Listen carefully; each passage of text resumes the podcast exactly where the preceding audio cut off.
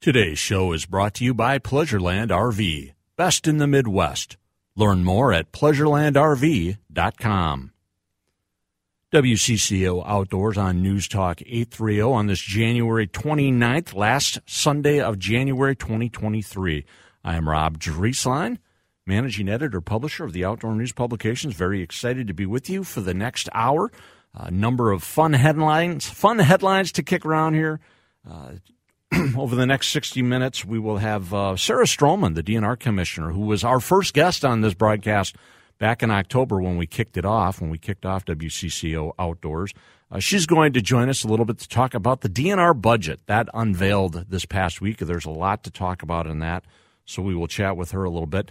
Then we'll get out of doors. We'll start. We'll stop talking about uh, the books, and we will chat with my friend Tony Peterson a little bit about something that goes on throughout the months of January and February. That's bunny hunting and squirrel hunting. Yes, squirrel and rabbit seasons continue in Minnesota until the end of February. I think a lot of folks think all small game seasons end at the end of the year, the end of the calendar year, like back on December 31st when grouse and, and some of our other seasons ended. But not so with rabbits and squirrels. And Tony is someone that enjoys getting out and doing that.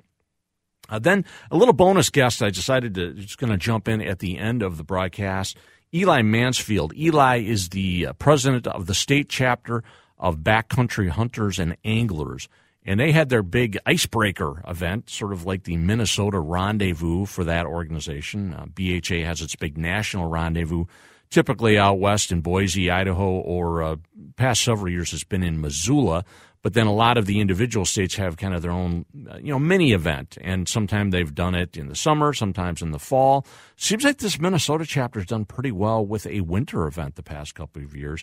So we're going to check in with Eli and see how that went. I know they got at least one announcement that came out of that uh, involving, I think, the cook-off. So we'll uh, we'll we'll chat with Eli about that and see if they indeed had a good time. Uh, several headlines that I thought I would uh, chat about here, man. Where where to start? You know, actually, before we get to headlines, I want to talk about a phenomenon I saw in my backyard this weekend. Uh, I don't think I've ever talked about it before on this broadcast, and it might seem a little French to the outdoors, but it involved robins. Remember when we thought robins were a harbinger of spring? Well, they're they're really not anymore. I saw a robin in my backyard eating crab apples out of one of my crab apple trees at least two weeks ago. You can look at my Twitter feed. Uh, Outdoor Scribe is my Twitter handle, by the way. Uh, if you if you want to see, I, I, tweeted about that a couple weeks ago.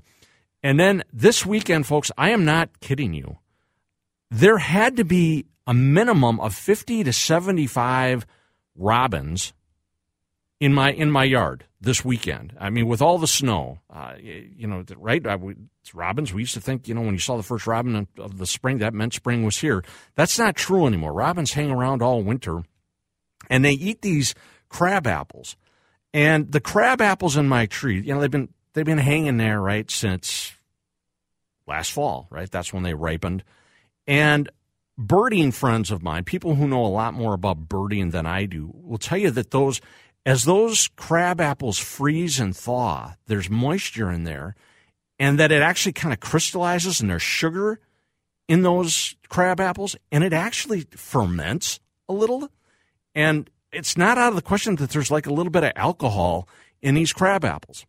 I'm not making this up. This is something my birding friends have told me. Uh, Sharon Stiteler, the bird chick who joined us here uh, several weeks ago. And watching these robins this weekend, folks, I, I totally believe it. They were belligerent. They were loud. They were fighting. I'm not kidding. These robins were fighting. Like my, my sidewalk's got hundreds of these little berries on it, right? These crab apples that have fallen on my sidewalk. And I mean, it looks like enough for every robin in the world to enjoy for months, right? And I, I swear, I watched three robins fighting over one berry. And I swear it's because they're intoxicated. They're, they're flying into my door.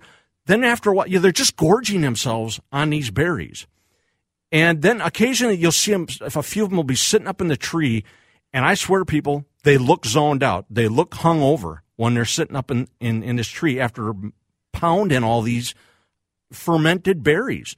And, you know, I'm glad they're eating the things because I don't want to have to clean them up. You know, if they fall on the ground, I'm afraid they're going to attract other vermin. So, not no, not that I consider robins vermin. Uh, so I'm glad they're they're eating these things, but it is hilarious to watch. I got one crab apple in my backyard.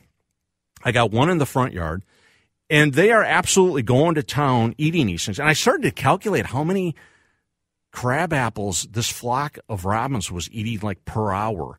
Uh, you, you watch one robin in the tree, and he's eating two or three or four or five of these things per minute, and then you figure there's you know, they're not all eating at the same time. There's probably 30 of them eating at any one time. That's like, you know, what's the math there? 60 to 100 berries per minute? It, over an hour? Uh, they these these robins can clean up a flock of robins can come up and they can really clean up uh, a, tree fairly quickly. Uh, and like I say, I'm glad they're eating them. I think my friend Sharon, who who joined us a few weeks back, she has told me that the robins that we have here in the winter actually are Canadian robins. That you know that this this is you know this is south for them, right? The robins that we have that typically nest here, they're probably further south. I don't know, Illinois, Missouri, places like that. But these are so that's why you know these are these big belligerent Canadian robins that are getting hammered on our on our crab apples. And uh, isn't nature an amazing place? So uh, if you got a crab apple and you see similar behavior, you might be watching uh, the same thing. And you know, speaking of belligerent birds, uh, Vineeta uh, Sawkar, she had me on her show Monday morning to talk a little bit about what up in Coon Rapids they've got some turkeys that are causing problems, I guess. Uh, and this is a common issue we're hearing about in the metro areas, suburban areas. Some of these wild turkeys that have rebounded, or you know, they were they didn't exist in the state; they were trapped and transported, and then uh, they they took hold in the southeast and then moved around the state, and they they're doing well in the metro, and they're kind of belligerent because they don't get hunted here. That's what I told Vineeta. It might be something people don't want to hear, but turkeys in rural areas they don't act this way around people. I think it's because they know for several months out of the year they're they're going to get they're going to get shot. Uh, they're also smarter in rural areas. I swear, when you go out and you try to call them turkey hunting, you go out and you call birds in rural areas, they've been quote unquote educated by a lot of callers over the years because they do get hunted. Here in the metro, I swear a turkey will walk through my backyard and I can just, with my mouth, make that kind of beep, beep, beep, kind of real basic turkey calling sound. And they'll stop and they'll look at me and they'll, they'll gobble and they'll do the, the strut, the tail fan thing. You'd never get away with that with a rural bird. Uh, anyway, I gave Anita my two cents on how I would handle um, turkeys that are causing problems in the metro area. I'd get law enforcement on them, and, and you know what? If it's a problem bird, there's no shortage of turkeys. If if you got to take a few out, well, that's the way it is. I got a break because we've got a great guest coming with us in just a moment. Sarah Strommen, DNR Commissioner. Don't go away. You're listening to WCCO Outdoors. Everybody, welcome back. WCCO Outdoors on News Talk 830. Rob Drieslein is with you for another segment. Stay tuned in a little bit. We'll have Tony Peterson with us. We're going to talk small game hunting in February. I don't want to waste any time. I want to get right to my next guest, first guest of this week's show, DNR Commissioner Sarah Strommen, who has joined us before. I think she's the first repeat guest we've had here on WCCO Outdoors, and she joins us now. Sarah, how are you doing? I'm doing well, and I'm honored to be your first repeat guest, if that's indeed a fact. So thanks for having me. Well, I know you've been on the road a lot this weekend. Uh, I hope uh, you had safe travels. And uh, did, did you get up to the uh, BHA, uh, Minnesota State Convention? I heard a rumor you might make it, but then you and I were talking off air, and I knew you were traveling the other direction uh, a couple days ago. So did you get up there? I I did not, unfortunately. Um, I was hoping to, but I was being mom uh, this weekend and taking my son on some college campus visits. So good. You lock anything in yet? No, we're still looking. He's right. he's got some time, so sure. we're we're just doing our first explorations. Excellent, excellent. Well, hey, let's jump into the serious talk here a little bit. Uh, lots of budget discussion here in Minnesota the past several weeks. Governor Tim Walz uh, spent several weeks kind of unveiling pieces of his budget, and this past week uh, we got uh, we got a whole whole bunch more. I got to think overall, you're pretty happy with how it's shaping up. I'm pretty excited. I think this is um, really an incredible opportunity uh, for Minnesota. The governor has has you know in his recommendation to the legislature, I think made it really clear that Minnesota's natural resources and outdoors are are an important uh, you know, elements in our state. Uh, we value them for their intrinsic value. We we value them for the recreational opportunities. We value them for their health and wellness opportunities. We value them for the economy, and and his budget uh, really reflects that with some significant one-time and ongoing investments. There's a lot of yeah, some new money here, uh, in part because of the surplus. Tell us about some of the priorities that that you see for it. I know uh, MnFish, of course, the uh, advocacy group for fishing, is very excited about a couple key components, including some dollars for fish hatcheries, uh, as well as boat uh, repairing and, and upgrading some of our boat landings around the state. Yeah, absolutely. And I think, um, you know, no matter what your favorite outdoor activity in Minnesota is, um, there's probably something in this budget that you are excited about. It makes some uh, long overdue, in my opinion, uh, and significant investments in uh, infrastructure like our boats accesses, like our fish hatcheries. Um, but it also makes investments in the resources themselves, whether it's grassland or wetland restoration. Um, it makes enhancements in the experiences, um, it, you know, building accessibility, improving the, the signage. And so the thing that I am most excited about this budget is that it really is a comprehensive approach. It's not based on just plugging holes.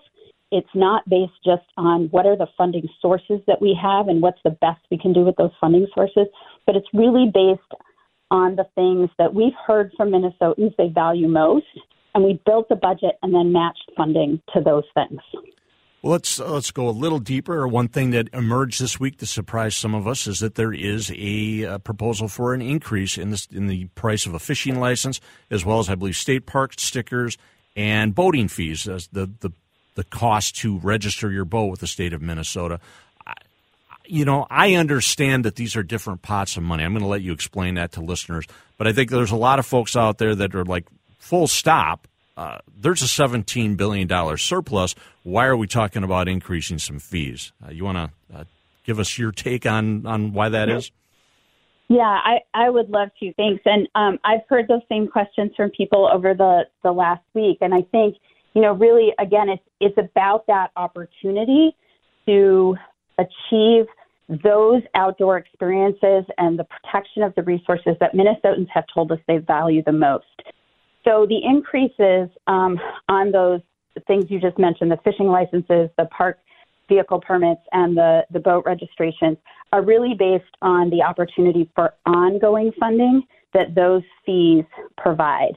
Those those increases are all going to be matched with one-time um, investments, large investments from our state's general fund surplus, as well as investments out of our capital budget to really create that robust funding package. And so, for example, um, if you are MnFish, if you are an angler, right, um, this budget provides the funding from our fish hatcheries, which produce fish, to store fishing and fishing pier opportunities and boat accesses so that no matter how you fish, if you're fishing by boat on the water, you're fishing from shore, you can get out and do that and make sure that experience is a quality experience. And then the fishing license fee increase will pay for fisheries staff ongoing to be able to do more lake survey work, to be able to do that ongoing management of our fish populations so we make sure the resource is sustainable. So it's really, you know, a robust, comprehensive approach, and we can't do that without each of those funding sources playing a role. And I, tell me if I'm oversimplifying this, but I want to make sure people understand. The surplus that applies to the general fund. That that's that's where our income taxes go. The game and fish fund that's where our license dollars go, and that's reliant on a steady supply of of licensed dollars coming in. And we've generally seen a, a bit of a decline in the number of people buying licenses. It's also subject to the to the fact that we're dealing with inflation over what six years since we had our last fishing license increase. So that's one reason you got to talk about a fee increase for one pot of money, even though a different pot of money has got a surplus. Did I oversimplify that, or is that reasonably accurate? No, you are exactly right. And and most of that general fund surplus, right, is one-time funds. That surplus is not expected to extend out a number of years. Obviously, our duties in managing the state's fisheries won't just be the next year or two, right? They're ongoing. And so we can make the one-time funds work really well for things like modernizing our boat accesses, modernizing our hatcheries. They don't work so well for those ongoing, um, you know, oppor- those ongoing works. And as you pointed out, they, those fees haven't been raised. Fishing hasn't been raised since 2017. Our parks permit fee hasn't been raised since 2017. The boat registration fee hasn't raised been raised since 2006. And you think about any other, you know, experience or product that people buy today, my guess is you're paying more than you were in either 2017 and certainly in, in 2006. And so the buying power of those contributions just isn't what it was, you know, when when those were put in place. So this, for example, for a five dollar increase in an annual fishing fee, the opportunity is to unlock 110 million dollars, for example, in those one-time general funds to invest in our hatcheries, to invest in um, fishing access, whether it's boating or shore fishing. Yeah, to, to be clear, uh, currently an angling individual license for an adult angler is 25 bucks. It would go up to 30. Uh, so just Correct. to give people a, a, little context, yeah, I I think people can understand the logic. I do think it's going to be uh, still an uphill swim getting people. To, no one likes to see their fees go up, especially when they see government has got a lot of extra dollars kicking around. But I, I think we've tried to explain it as best we can. Uh, this has got to pass the legislature, right, Sarah? This isn't just something the DNR gets to, to decree.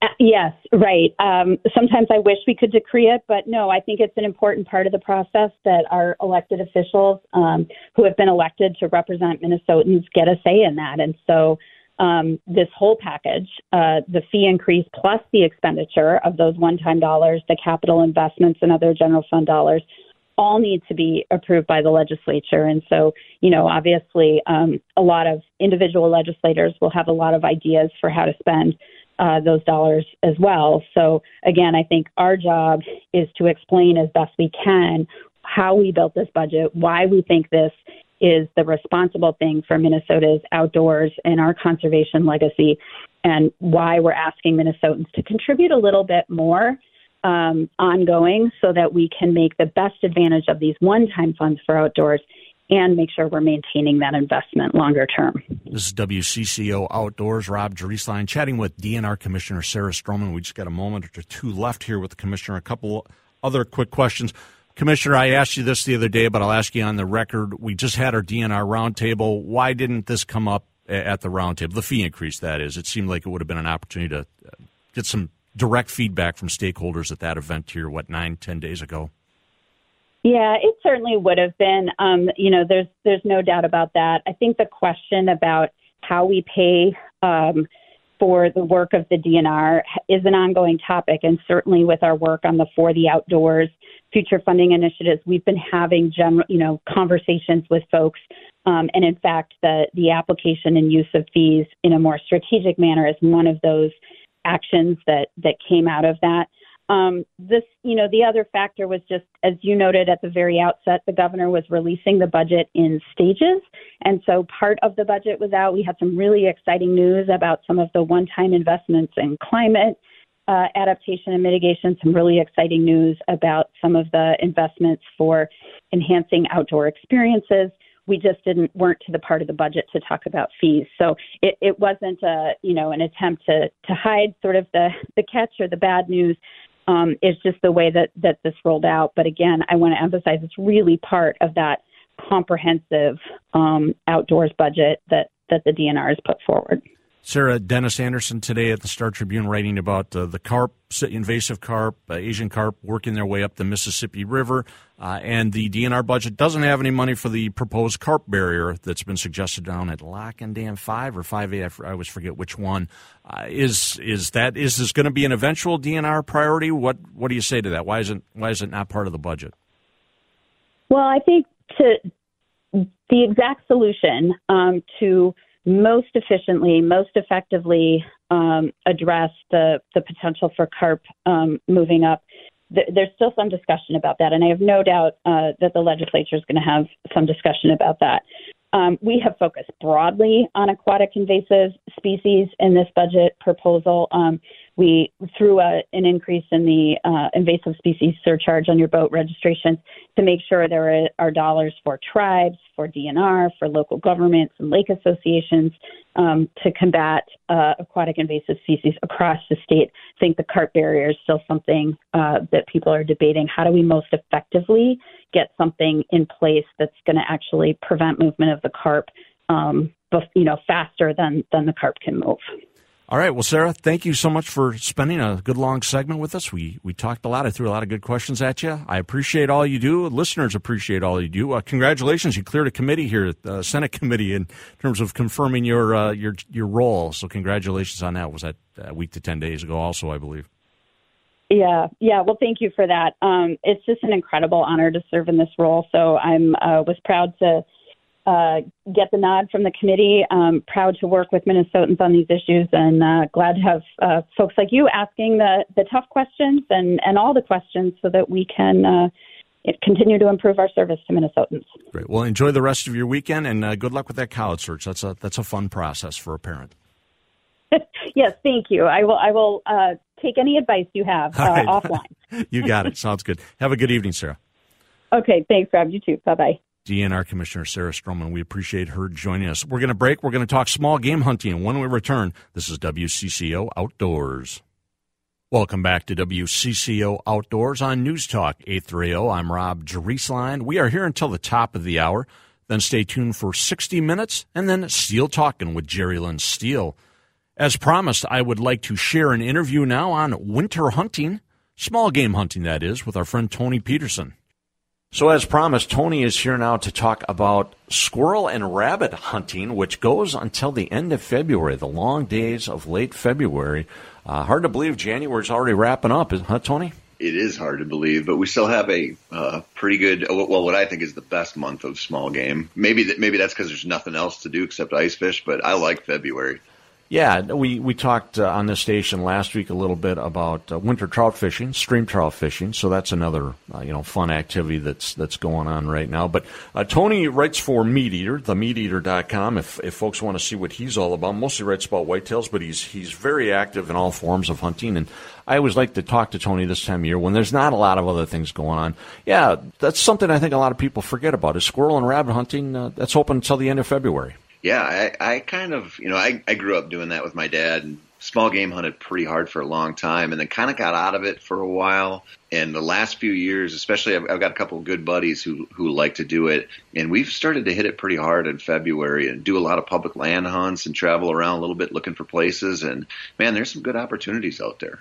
Tony, what do you think about like squirrel populations? I think squirrels are something everyone sort of takes for granted. We just think there's squirrels everywhere, especially if you live in town, right? If you live in the city or the burbs, you see squirrels all the time. They don't get hunted in, in, in urban areas, so that's that's one reason that they seem ubiquitous. But sometimes you talk to folks who go to some of these public land parcels, and they're like, or or even private land, and they're like, I'm surprised I don't see more squirrels. What what do you see? I see a lot of squirrels. Okay, good. yeah, and it, you know, with public land, you, you, can you can find situations where the squirrels feel pretty shot out, but in those situations, sometimes I find really good rabbit hunting. Okay. And I, I, I don't. I mean, it just it's partially a habitat thing, partially a hunting pressure thing. But you know, the the key that I've found to squirrels is if it's really cold, it's not going to be very good. You know, if you're if you're in a pretty rough cold front, I usually don't go. But if you get a nice day where the sun's out and it's even if the temperature's only in maybe the 20s in the middle of the day, that's enough. And then if you get those days where it's 30s or 40s,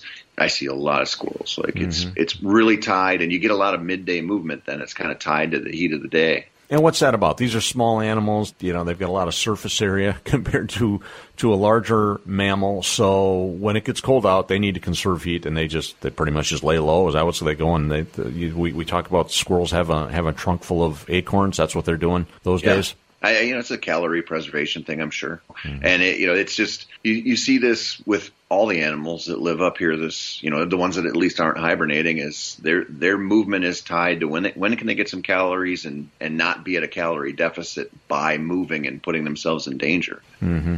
So when you're uh, out looking for squirrels, how, how, do you go about that? Do you sit a, you know, against a tree and, and, wait for to hear a squirrel and then go find him, or are you watching the trees? Tell me how a, a typical squirrel hunt unfolds.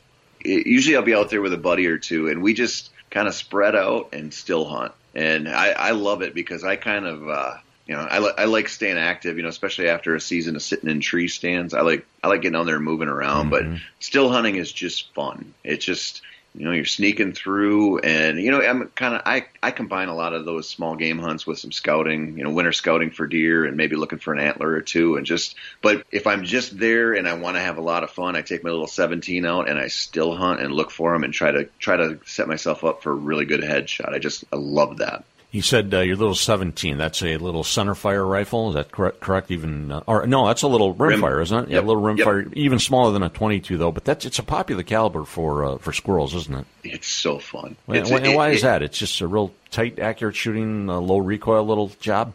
Real accurate. You have a little more range than a 22. And why is that? Just a little tighter packed round? Is is that? It's faster, I uh-huh, think. Uh huh. It's uh, it's like a mini rifle, like a real mini rifle hunt. Uh-huh. You know, uh-huh. I know a 22 is a rifle hunt, but it just feels like you're like a little sniper out there. It's just sure. different. Yeah, a little little smaller bullet, but it doesn't take much of a bullet to uh, to kill a squirrel. You aim for the head on them. Yeah. So you're out there squirrel hunting, uh, and then there might be folks listening who say, "Well, okay, what do you do with a squirrel once you shoot it? You got you got some squirrel recipes you really like. How do you handle your squirrels after uh, you uh, after you you whack a couple?" I, I do a lot of like crock pot stuff with uh-huh. squirrels. The um, crock pot, yep. Yeah, I don't have. I know some people, you know, especially if you get down south, there's like a real culture around making squirrels into something pretty special. I don't. I don't get too overboard with it. And I, you know, I like eating squirrels, not as much as rabbits. I mean, I, I like eating rabbits a lot more, but there's there's ways to do squirrels that are pretty decent. Yeah, we'll we'll talk about bunnies here in a second. Uh, some guys you can use a shotgun to hunt squirrels, right? But you're just you're going to be picking on a lot more pellets, right?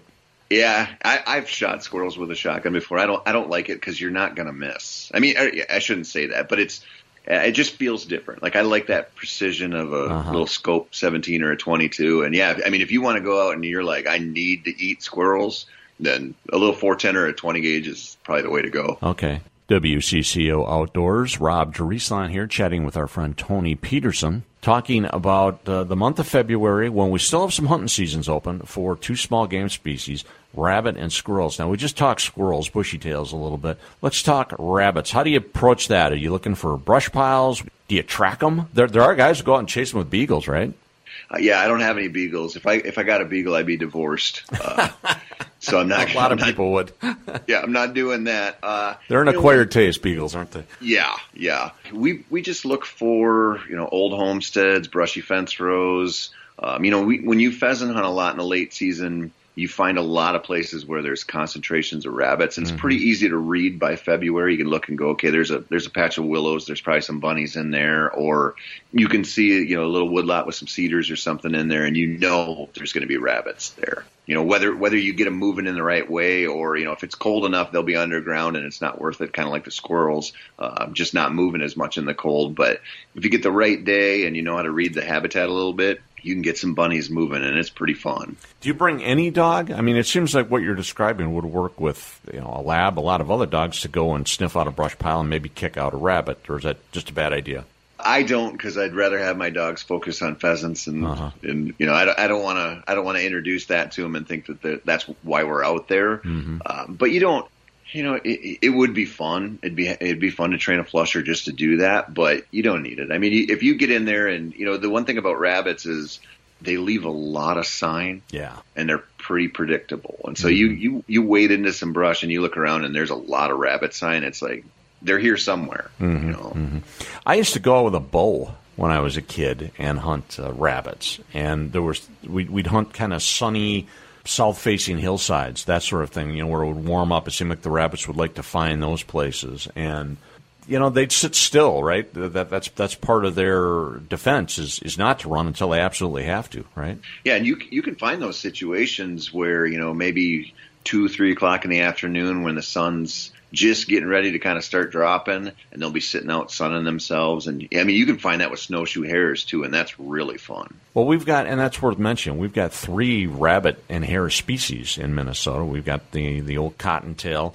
We've got jackrabbits, which are pretty darn rare now. Uh, if you see a jackrabbit in western Minnesota, that's I wouldn't shoot it because it's it's really rare. they're yeah. a, they're a pretty unique species. Uh, but yeah, we got snowshoe hares uh, up in northern Minnesota, and I've never hunted them. Uh, Bill Marchel is, is of course uh, a big snowshoe hare guy. You got much experience with those guys? I, I love snowshoe hare hunting. You want to talk about an animal that just takes you to cool spots? When you when you start getting on some snowshoe hare, you know, I mean, it's it's a big woods up north type of thing, and they don't, you know, they're they're not like a cottontail. They're not going underground, and they, you know, they Bill, you know, Bill's really good at this stuff, but they get on trails and they establish some routes and they circle back and they're fun. I mean, it just, it's a different game than a cottontail hunt typically, but it can really be a blast. Whether, whether you're pushing them to shoot them on when they flush out or you're trying to sneak through and spot them, you know, a white rabbit in the snow, sit next to a cedar or whatever. It's man, that's fun. Both jackrabbits and snowshoe hares will uh, they they change their their color, right? I mean, in the winter they're white, uh, and then they will morph into their their gray summer fur this spring, and so uh, that, that's quite an adaptation they have that helps them uh, elude predators. Yeah, if you can, I kind of, you know, I always say that if you can go out and you can spot and stalk antelope with a bow and kill them consistently, you can hunt anything. And I think with snowshoe hares, if you can sneak around and spot a snowshoe sitting there and pop it in the head with a 22 or a 17 or even your shotgun, you're probably pretty lethal in the woods. Like you, you probably have a few things going for you as a hunter. And there's a lot of snow up north this year too, so uh, it, it, you're going to get some exercise. you're going to sweat. But if you if you find them, you you know where they're going to be. You mm. can see you can see the sign. It'll be concentrated just like cottontails, and you can see their little trails. Yeah, anyone who owns even a suburban yard in the Twin Cities knows how much sign, quote unquote, sign uh, rabbits like to leave around between their tracks and their uh, their pellets, shall we say? Uh, and then, uh, so finally, so uh, you, you, clean these guys up, you quarter them. Is that is that what a lot of guys do? They quarter them and what put them in a crock pot with some sort of cream of mushroom soup or something like that, and and uh, let them stew for a while, and off you go. You got a pretty good pretty good chunk of protein. Yeah, you can do that. You quarter them out, and then you cut the back straps off, or you can you can piece them out. Uh, I learned this way way back when I was in college. Um, is taking rabbit and and kind of like uh, chunking it up a little bit, and then cooking it in uh, apple cider and some brown sugar, and kind of that that sort of melts down and kind of sticky, and you can serve it over like mashed potatoes with some apples. And it's a it's a weird. It probably sounds really weird, but rabbit lends itself really well to that dish. Mm. So that's that's what I do, and you can serve it with asparagus or something to kind of have, offset that sweetness of sure. that reduction. Uh, but it's really simple and it's pretty dang good with rabbits. Sounds like a great winter dish. Well, gosh, Tony, uh, fun fun content. Thanks for spending some time with me here and, and sharing uh, some insight on a great hunting opportunity that I think a lot of us take for granted as we get into the late January and February. Yeah, thanks for having me, Rob. All right. Uh, and f- if folks want to read what you got cooking, they can go to themeateater.com. Themeateater.com. They'll find everything I'm writing. Perfect. Tony, thanks a lot for joining us today. Have a great uh, have a great week ahead. Thanks, you too. That's our friend Tony Peterson. Let's break more of the broadcast after these messages. Welcome back, everybody. WCCO Outdoors on News Talk 830. Just a few minutes left, and I want to jump in quickly with my last guest of this week's broadcast. His name is Eli Mansfield. He's the president of the Minnesota chapter of Backcountry Hunters and Anglers. He's had a busy weekend, and he joins us now. Eli, how are you doing? Did you, did you survive the icebreaker? Oh, we, we survived. We thrived, Rob. We thrived. Thanks for having us on. Absolutely. Well, I appreciate you coming on uh, on social on short notice. I haven't had you on before. I appreciate it. We'll, we'll get you on again. Uh, but yeah, this was kind of like the Minnesota State chapter's rendezvous, you might say, right? And and uh, the uh, uh the uh, executive director of the whole organization out of Missoula, Montana, he showed up. And uh, did he have some inspiring words during the event? Well, he definitely did. Land Land is a great orator, and you know he's able to to really bring the fire and uh, I think he uh, he came in, spoke to our group, and, and we got a lot of folks who reached out following the event saying, uh, you know, I'm ready, my my fire's stoked. Um, how do I help for conservation? Did you meet my new staff writer there, Brian Mosey? He was uh, he was on. I did. Good. I did. It was great to connect with Brian. Brian, uh, uh, it was a short connection with all the running around, sure. but I think he had a great time. I saw some of your pictures uh, on social media. It looked like uh, looked like a real big crowd was there, and that's great. Uh, a little bit of newsmaking went on, however, right? Uh, we I've talked in the past about Greg and Pete Cavalli, and I they're I've mm-hmm. become very close friends with those gentlemen. They represented Minnesota at the uh, national rendezvous two years in a row. They won the big national cook-off uh, when they when they won it this past well, was 2022 now. They said we're retiring. Well, they were now the judges for the state rendezvous to determine who would represent Minnesota at national. And can you unveil who who won it? I, I'm happy to. Yeah, Pete and Greg were there uh, as uh, as judges, and we had some guest judges as well. And um, you know, our our winners this year are going to be trying for a three-peat at the national rendezvous. No one had ever even won a back-to-back before Pete and Greg. Uh, so it's uh, it was great. And our winners are actually Jordan Warren and Constance Cook. Uh, they won the event this year. They really uh, they had a great presentation, fantastic flavors, and, and a really good story to go along with their meal. Well, quickly, what did what was their presentation? Yeah, absolutely. So they they actually made a play on chicken and waffles. Okay. Uh, rather than chicken, it was pheasant, nice. and uh, the waffles were wild rice waffles. And I think the the real kicker uh, for these two was uh, they had a, a syrup that they had made from berries they'd foraged here in Minnesota, and they they ended their their speech with, "And this happened to be the meal we had on our first date." Ooh. So they they had the story, they had us captured, yeah. and the food was fantastic. Yeah, well, that's that's uh, uh, pulling the heartstrings of the judges. Nicely done. I uh, that's that's great. So does that mean they are going to represent uh, Minnesota at the rendezvous, which is coming up quickly, right? It's uh, it's like St. Patrick's Day weekend, I believe. It is. It is St. Patrick's Day weekend. So Jordan and Constance will be heading out to Missoula, Montana, uh, and they will be uh, representing Minnesota in that premier event. So that the cook-offs really become uh, you know, going out there is great. You get excited. You meet other conservationists, and at the end of the day, though, uh, folks want to see what kind of food is bring, being brought in from all over the country. Eli, I'm down on my last minute here. Real quick, if folks want to track down Minnesota backcountry hunters and anglers, find what the group is all about, maybe even go to that uh, national rendezvous, how can they find more information? Absolutely. Uh, head out to our, our uh, website, backcountryhunters.org. Uh, that'll take you to the, the main website. And then a really quick way to find us Instagram uh, at BHA underscore MN. Uh, we'd love to engage with you and have other folks out. Perfect. Yeah, I saw a lot of great posts on that Instagram account here this weekend. Eli, thanks for calling in. We'll get you on another time and spend some more, uh, spend a little longer segment with you. Sounds great. Thanks, Rob. Take care. Eli Mansfield from Minnesota Backcountry Hunters and Anglers. I appreciate him, the DNR Commissioner, and Tony Peterson joining us on this week's broadcast. Had a lot of great conversations. We are out of time. Stay tuned now for 60 minutes. Then uh, Steele Talking with Jerry Lynn Steele. Thank you to producer Jonathan Lowe. Thank you to all the listeners who've been with us for the past 60 minutes. We'll be back on this station one week from today. Rob Drieslein signing off for WCCO Outdoors.